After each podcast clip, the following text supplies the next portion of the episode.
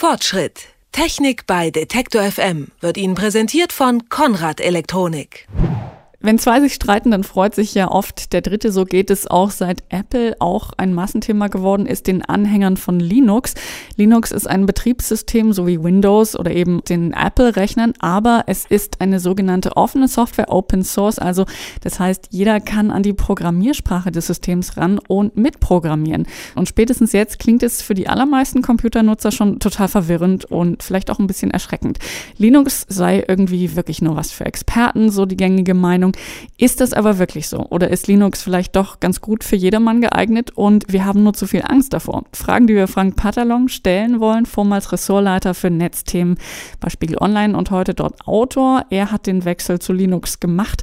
Schönen guten Tag nach Hamburg, Herr Patalon. Ja, schönen guten Tag. Sie sind, äh, so haben Sie geschrieben, in Ihrem Freundeskreis ja immer eine Art private PC-Hotline gewesen und jetzt sind Sie komplett umgeschwenkt auf Linux. Warum haben Sie das gemacht? Ja, um nicht mehr PC-Hotline zu sein. Ähm, das ist natürlich ein Phänomen, das sehr viele Leute kennen, die so ein bisschen Ahnung von PCs haben. In den letzten Jahren habe ich, habe ich allerdings festgestellt, dass das zunehmend schwieriger wird. Das ist ähnlich wie bei Autos. Nicht? Also unter die Haube kann man mit dem Betriebssystem gerade bei Windows immer schwieriger sehen. Äh, das Betriebssystem ist zwar zuverlässiger und besser und schneller geworden, ähm, hat aber nach wie vor das permanente Problem, Hauptzielscheibe für alle möglichen Schadsoftware-Programmierer zu sein, unter ständiger Virenattacke zu stehen und, und, und.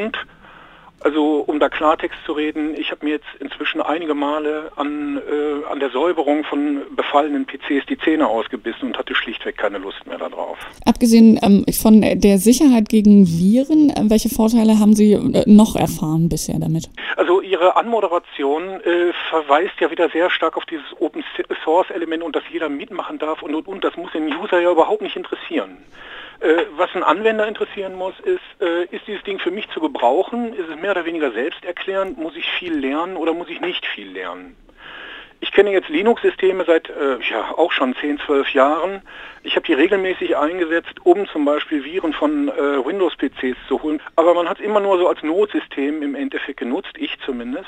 Während mir die Handhabung von Linux lange Zeit tatsächlich zu kompliziert war. Und das hat sich jetzt gebessert? Das hat sich gebessert. Also es gibt populäre ähm, Linux-Systeme. Ich persönlich habe jetzt meine ähm, Erfahrungen vor allen Dingen äh, mit Ubuntu gemacht. Eine Linux-Distribution, wie man sagt, also eine von vielen, vielen Versionen, die im Endeffekt auf dem gleichen Softwarekern aufsetzen, aber eine unterschiedliche Gestalt haben. Und diese Ubuntu-Gestalt, mit der ich jetzt rumprobiert habe, ist eine sehr, sehr, sehr reduzierte. Ich habe es direkt eigentlich so wahrgenommen, dass dieses Ding nahezu rentnerkompatibel ist. Nicht? Also es klingt ein bisschen despektierlich, ist aber wirklich so. Man installiert das, es ist ein total unproblematischer Vorgang und wird danach erstmal damit verwöhnt, dass man ganz reduzierten Bildschirm vor sich hat, auf den alle ähm, Hauptprogramme, die man gerade so braucht, ähm, als Icons ähnlich wie in so einem App Store im Endeffekt vorgehalten werden. Man klickt drauf und dann bekommt man das. Die Programme, die man da bekommt, ähneln denen, die man aus der Windows-Welt kennt, sehr, sehr, sehr stark, wenn sie nicht sogar identisch sind. Firefox zum Beispiel oder OpenOffice oder LibreOffice werden ja auch von vielen unter Windows benutzt. Dazu kommt äh, so, eine, so, eine, innere Logik dieses Systems, die ebenfalls so eine App Store-Logik ist, also ganz ähnlich wie bei Apple. Man hat ein Software Center, in dem Programme vorgehalten werden, die zum Teil recht umfänglich sind und zum Teil ganz, ganz kleine Dinge. Aktuell sind es heute 36.369 aus allen möglichen Bereichen. Auch wenn die meisten dieser Programme natürlich jetzt nicht die großen Software-Suiten sind, äh, die ganz fürchterlich viele Dinge können, sondern ganz kleine spezialisierte Dinge. Ähm, Beispiel das Planetarium für den PC. Ein Programm, das mir nur mitteilt, äh, wenn ich ihm sage, heute ist, was weiß ich, der 1. April oder der 3. April, ähm, äh, 20.45 Uhr, wo finde ich Venus? Und dann sagt er mir das. Der zeigt mir das dann auch sehr spezialisierte kleine Anwendungen, im Endeffekt ähnlich wie auf einem iPhone. Das hat was. Das klingt ja so, wie Sie es jetzt äh, beschreiben, alles äh, sehr positiv. Gab es denn äh, schon einen Punkt, wo Sie gesagt haben, ah, da, da fehlt doch noch was oder da ist irgendwas, wo ich nicht so ganz äh, zufrieden bin? Ja, also Sie wissen, dass in der Computerwelt natürlich unglaublich viele Fans rumlaufen. Äh, ich war nie ein Fan. Ich habe mich immer beruflich mit diesen Dingen auseinandergesetzt und ähm, das verdirbt einem so ein bisschen das Fantum, weil jedes System hat auch seine Schwächen. Das ist einfach so. So. Linux-Fans sagen immer, es gibt ein Programm für alles. Äh, das kann ich nicht bestätigen. Ich bin im Augenblick zum Beispiel auf der Suche nach einem schönen, wirklich fitten ähm, Web-Editor, um Webseiten zu programmieren. Ähm, das sind alle Lösungen, die ich bisher unter Linux gesehen habe, wirklich fünf Jahre hinter der Zeit hinterher. Ähm, es gibt bestimmte Dinge, in denen Schwächen festzustellen sind. Spiele. Es gibt ganz grässlich viele Spiele für äh, Linux, ähm, äh, mit Sicherheit auch schöne und intelligente Spiele, aber die meisten davon sind klein. Es sind eher so Casuals, also für, für zwischendurch. Und gerade die großen, wirklich populären Spiele, ähm, die auch ganze Märkte bewegen und äh, leider Gottes dann auch Zehntausende von Jugendlichen süchtig machen und, und, und, das ist vielleicht eine ganz gute Nebenwirkung, die gibt es für Linux nicht.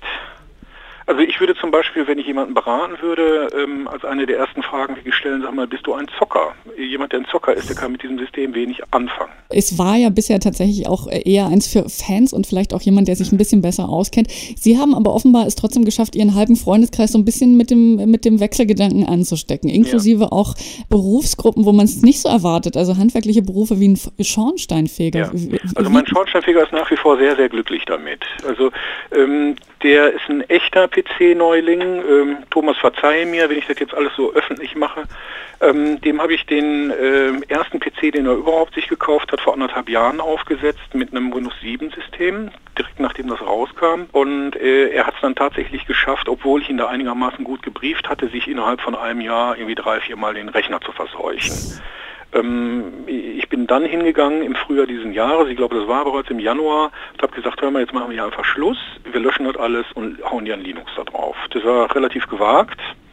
Er wollte das aber auch und fährt seitdem völlig glücklich damit.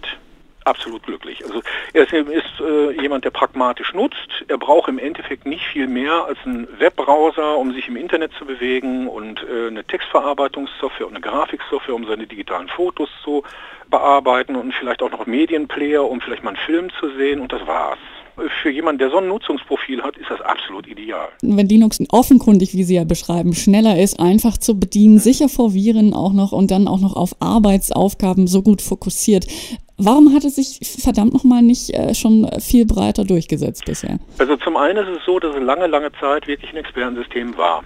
Zum anderen ist es so, dass die Linux-Gemeinde recht breit aufgestellt ist. Da gibt es auch Glaubenskriege innerhalb der Gemeinde und, und, und. Ähm, ich habe viele Mails bekommen, die sagen, äh, Patalon, bist du beknackt, dass du Ubuntu lobst? Das ist doch wirklich das Schlimmste aller Systeme. Innerhalb dieses Lagers dann auch leichte Inkompatibilitäten. Bestimmte Dinge laufen auf dieser Distribution gut, auf der anderen nicht so gut. Ähm, man kann also auch nicht sagen, dass da alles äh, äh, eitel Sonnenschein wäre. Das äh, wäre gelogen. Die andere Sache ist, dass gerade im Bereich der Laptops, die sich im äh, Lauf der letzten zehn Jahre ja wirklich als die prädominanten Rechner so durchgesetzt haben, äh, Linux erstmal ausprobiert werden muss. Ähm, man darf nicht hingehen und sagen, okay, das hört sich alles klasse an, was Patalon da erzählt hat, ich hau jetzt mal Windows vom Rechner und hau mir ein Ubuntu drauf und dann läuft alles ganz fantastisch. Ähm, man muss entweder mit, mit einem Live-System erstmal ausprobieren, ob der Rechner dafür fit ist oder nicht, weil nicht jede Laptop-Hardware harmoniert wirklich gut mit Linux. Also ich habe es jetzt auf drei Laptops gemacht und auf zwei dieser Laptops Minimalprobleme bekommen. Äh, die allerdings lösbar waren. Nur äh, lösbar heißt natürlich auch, dass man sich da irgendwie reinfuchst. Äh, wenn, wenn ich jetzt völlig unbeleckt bin in dieser Hinsicht, dann brauche ich vielleicht doch wieder die Hilfe von jemandem. Es ist also vor allen Dingen eine Hardwarefrage. Ähm, harmoniert es oder harmoniert es nicht? Die Linux-Distributionen bieten auf ihren Webseiten oftmals Verzeichnisse an mit Hardware, die kompatibel ist. Ubuntu macht das zum Beispiel. Also da kann ich vorher nachgucken, passt mein Laptop überhaupt zu diesem System? Und ansonsten gibt es die Möglichkeit, mit, einem, mit einer Live-CD vorher auszuprobieren oder aber auch eine Teilpartition zu machen, das ist die Festplatte also in zwei Teile zu teilen und dann bei jedem Hochbooten die Frage zu bekommen, willst du heute Windows, willst du heute Ubuntu? Frank Patalon ist überzeugt vom Betriebssystem Linux er als Autor bei Spiegel Online und in seinem Freundeskreis äh, der private PC-Rettungsfachmann lange gewesen. Er hatte die Nase aber voll von Bluescreens und Viren bei Windows und ist gewechselt. Darüber haben wir mit ihm gesprochen heute. Haben Sie vielen Dank. Danke. Fortschritt. Technik bei Detektor FM wird Ihnen präsentiert von Konrad Elektronik.